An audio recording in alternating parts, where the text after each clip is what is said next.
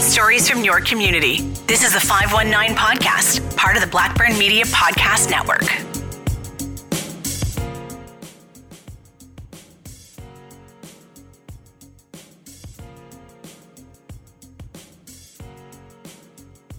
When you think of spree killings, mass murders, mass shootings, sadly, as of late, your first thought may be just another day in the news. These have become far too frequent an occurrence south of the border. And while they're significantly more rare in Canada, they still do happen here. It's a phenomenon that we've begrudgingly had to accept. In 1966, however, these sorts of violent events weren't nearly as common. There wasn't even a label for it. No mass shooters, no serial killers. Back then, there were just bad people doing bad things, plain and simple. If something of this magnitude did happen, it was such an anomaly that it was hard to forget the name of the shooter or their victims, unlike today. So, when Canada's first ever spree killer attacked the streets of Windsor on June 25, 1966, it was stunning nationwide. Matthew Charles Lamb was born in Windsor on January 5, 1948, and developed violent tendencies at a very early age. He also had a growing obsession with guns. By the time he was 16, he'd already found himself in Kingston Penitentiary. On this episode of the 519 podcast, The Windsor Spree Killer From Horrific to Surreal. Your host is Haley Cheng. I have a personal uh, interest in this case. First person to die uh, by shotgun blast, point blank shotgun blast on Ford Boulevard in Windsor here, uh, was Ed Chakowski, who was my first teen pre-teen crush. She was my next door neighbor, and I, I was 12 and she was 19. I just had this mad crush on her. And when she was killed, it just really affected me. That's Will Toffin, author of the book Watching the Devil Dance How a Spree Killer Slipped Through the Cracks of the Criminal Justice System. So, what makes a spree killer different in the spectrum of murderers is that they are defined as a person who commits two or more murders without a cooling off period, therefore making it a spree. It doesn't happen often in Canada, and when it does, it sends the community into a state of shock. In 1966, it had never happened before. So imagine the shock of hearing that an entirely new criminal category had been created in your own backyard. The Windsor community is all too familiar with this as the home of Matthew Charles Lamb, the man who horrified the nation as Canada's first spree killer. In 1966, in June of 1966, it turned out that this particular killer, Matthew Charles Lamb, was a prototype for the type of, killers we would see. Uh, early in the 80s, we had a rash, and of course, we see now all the time. And these are the ones, they tend to be, not always, but typically young men, uh, gun fixations, a lot of anger issues, usually psychopathic or um, maladaptive personality disorders. It's an age old question Are mass killers born or made? Is it nature or nurture? Well, Matthew Lamb did have a very rough upbringing, but Will says that this was not abnormal for the time. At the time of the, the killings, he was 18 years old. He was born in Windsor in 1948.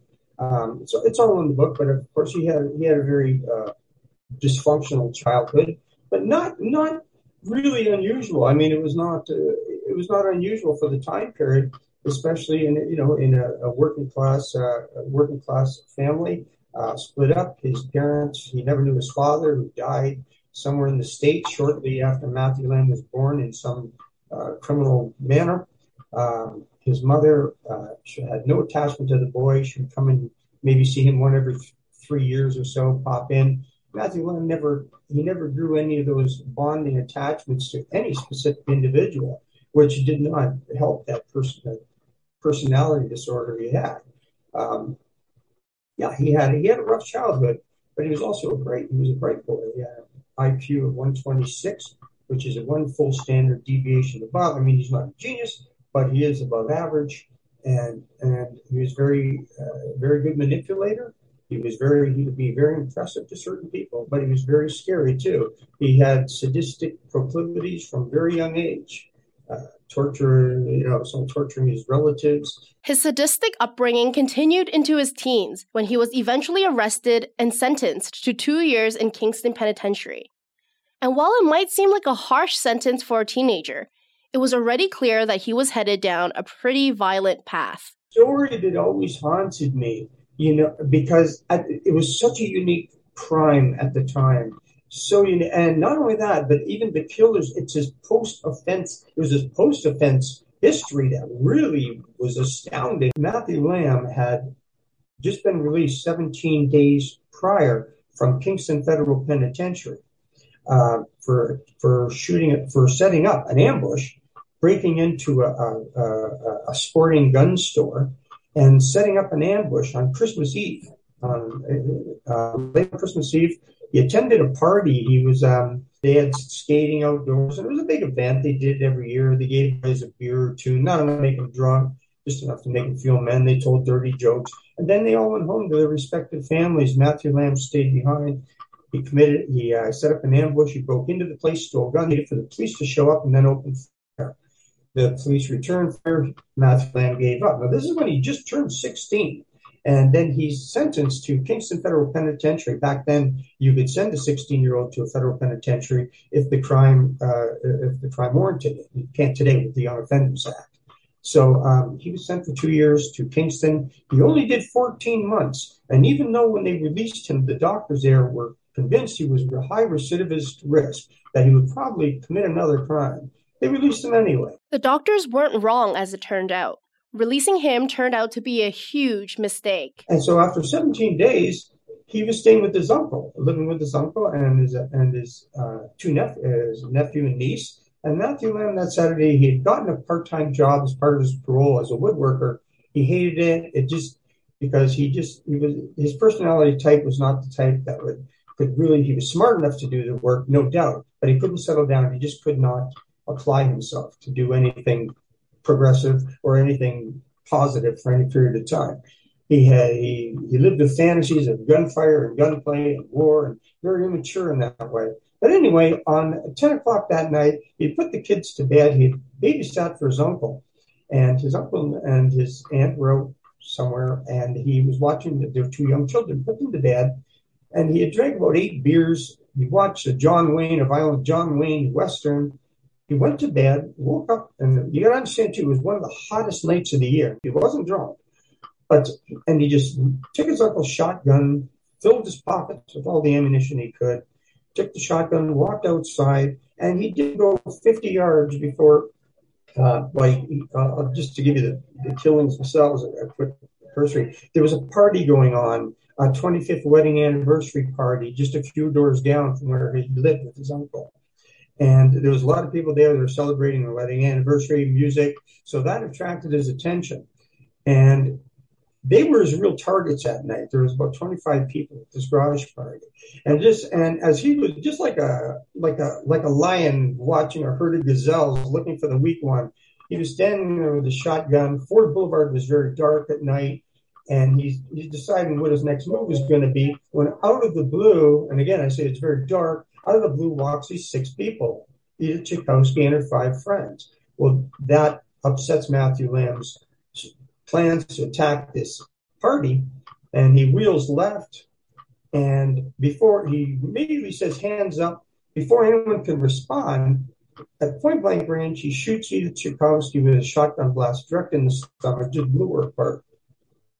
Uh, she had tried to walk around him. Apparently, she just she assumed, probably likely assumed he was someone from the party because everyone they came out of the dark and they looked. They could see the music was going. Everything was it was a happy, it was a jovial the surrounding environment. So she assumed he was probably just some idiot playing a game and went to walk around him and he shot her. Edith was Lamb's first victim, but he wasn't done there. Sadly, he still had a pocket full of shotgun shells that he had full intention of using. And the other five, uh, everyone just stopped and didn't understand to really process what was happening. And and for about 20 seconds, nobody said a word. And then Matthew Lamb again repeated, hands up. Well, Andrew Woloch, who was a, a university engineering student and a Windsor and a pro uh, pro hockey player in, in the uh, in the in the minor leagues, threw his hands in the air to give up. He obviously understood he the situation. I go into each individual and how they perceived the situation at the time. Those 20 seconds could have been 20 years. Is that's how long it seemed to last. But when he said hands up the second time, he, Andrew Woloch threw up his hands. Uh, he then missed, he then redirected his aim, Matthew Lamb, and then he fires, uh, shooting Andrew Woloch in the abdomen. Uh, he also hitting because now the shells, the shell, the shotgun shell, the pellets are time to disperse about two meters away, he also hits uh, Kenneth Chakowski in the arm and in the hip. Uh, so he's shot three people.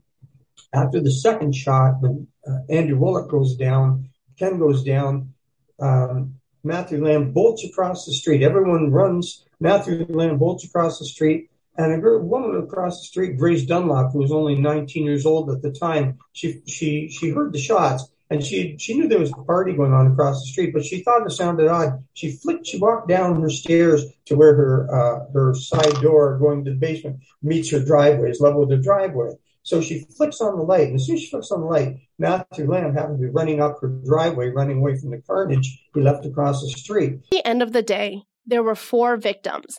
Both Edith Chakowski and Andrew Woloch died from their wounds. Kenneth Chakowski and Grace Dunlop survived. As bad as this seems, there were worse scenarios out there.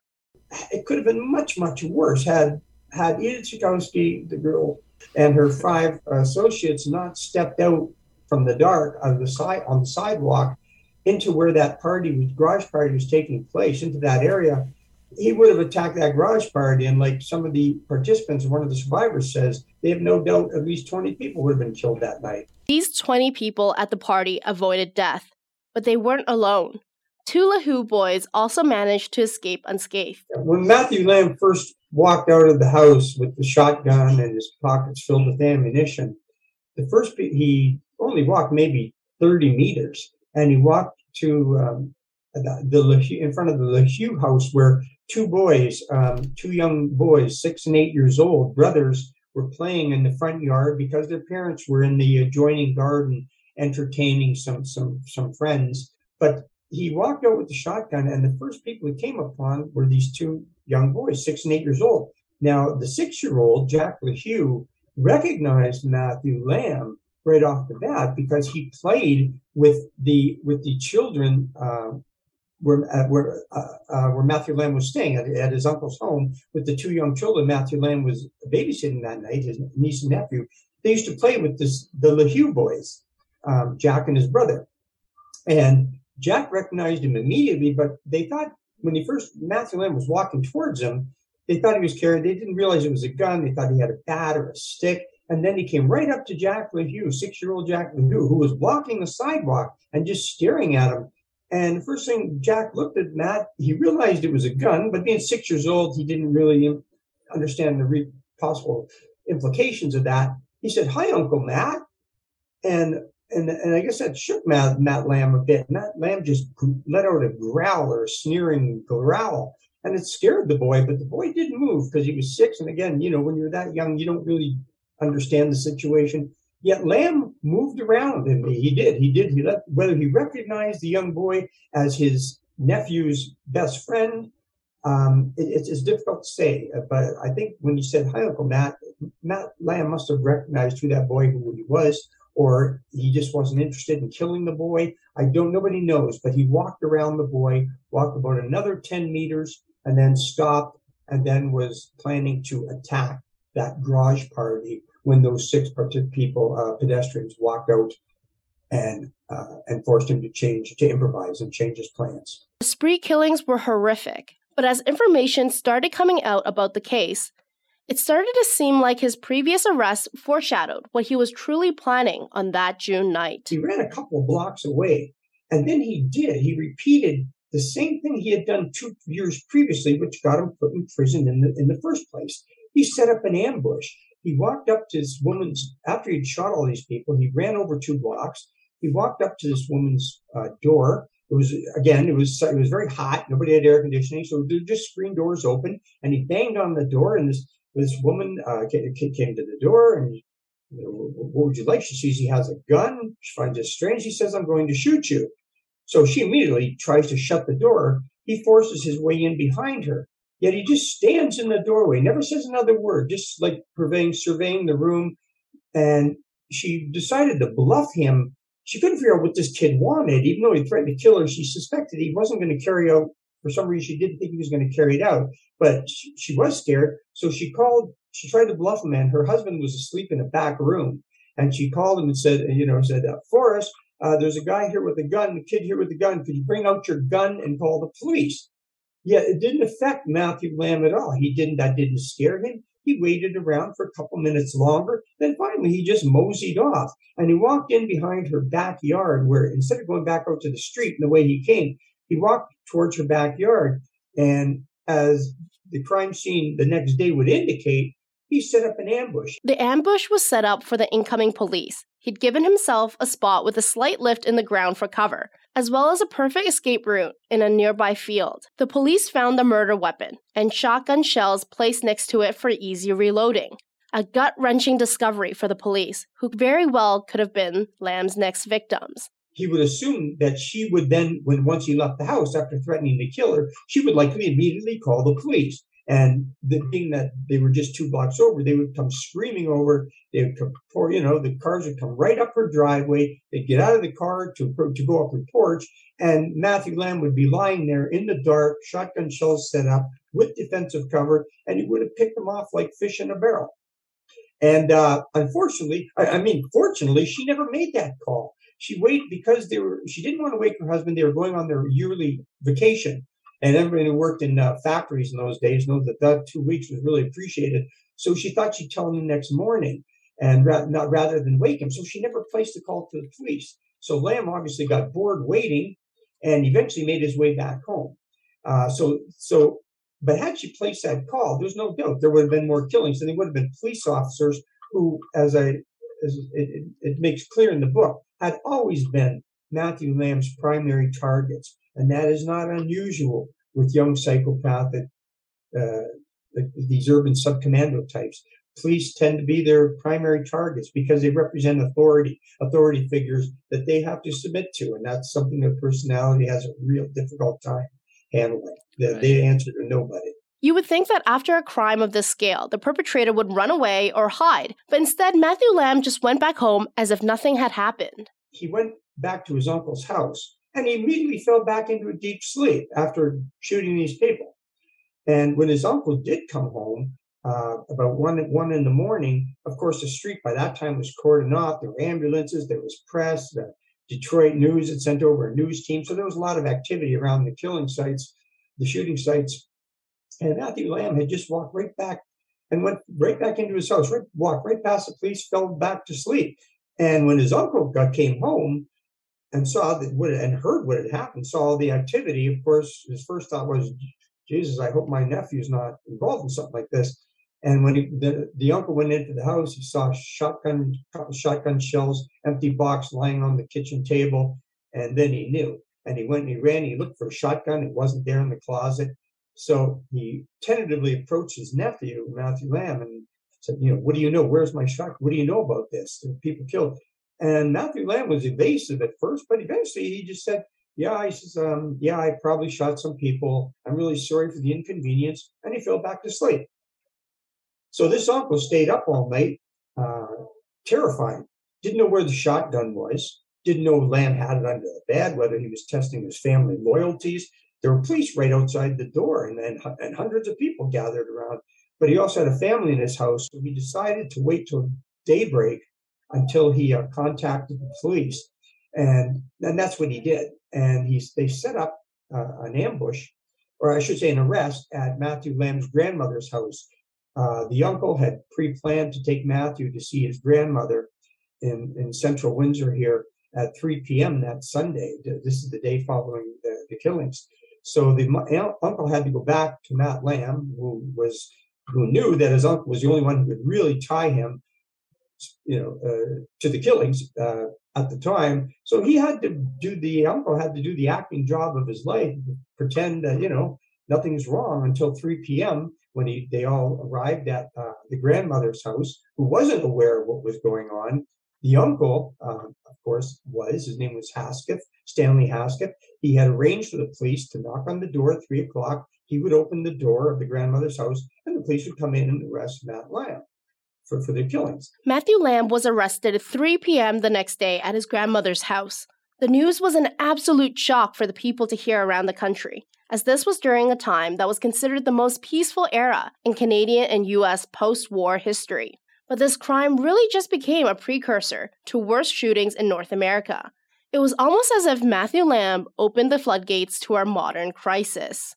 In Canada, uh, the homicide rate was 1.08 per every 100,000 citizens, which is extremely low. Yet, that summer, in, in, in just the summer of 66, we saw Matthew Lamb, southwestern Ontario, see Matthew Lamb go on a killing spree in uh, June. Three weeks later, Richard Speck in Chicago, just what 300 miles from Windsor here, four four and a half hour drive. During the period of one full evening, uh, murdered, tortured, raped eight student nurses, and that even to this day, the United States uh, press and the United States media labeled that the crime of the century. They considered that the crime of the 20th century. That was three weeks after Lamb. And then three weeks after that, we get Charles Whitman, ex-Marine, great Marine. Uh, on a, he's on a scholarship to the University of Texas for engineering. The, the is putting him through school. Yeah, a young wife goes on a shooting spree. He is, he climbs to the top of the uh, bell tower at the University of Texas at Austin, and he shoots he shoots 46 people, killing 16. He was also uh, a gun nut. He was into firearms, but so in, in this three this two month period, we just add that shocked the United States, both the Speck killings and the Whitman killings. The case of most spree, serial, or really just any murderers, their story would end here. After their arrest, trial, and conviction, they would go to jail and they'd never get back out, never able to harm anyone ever again.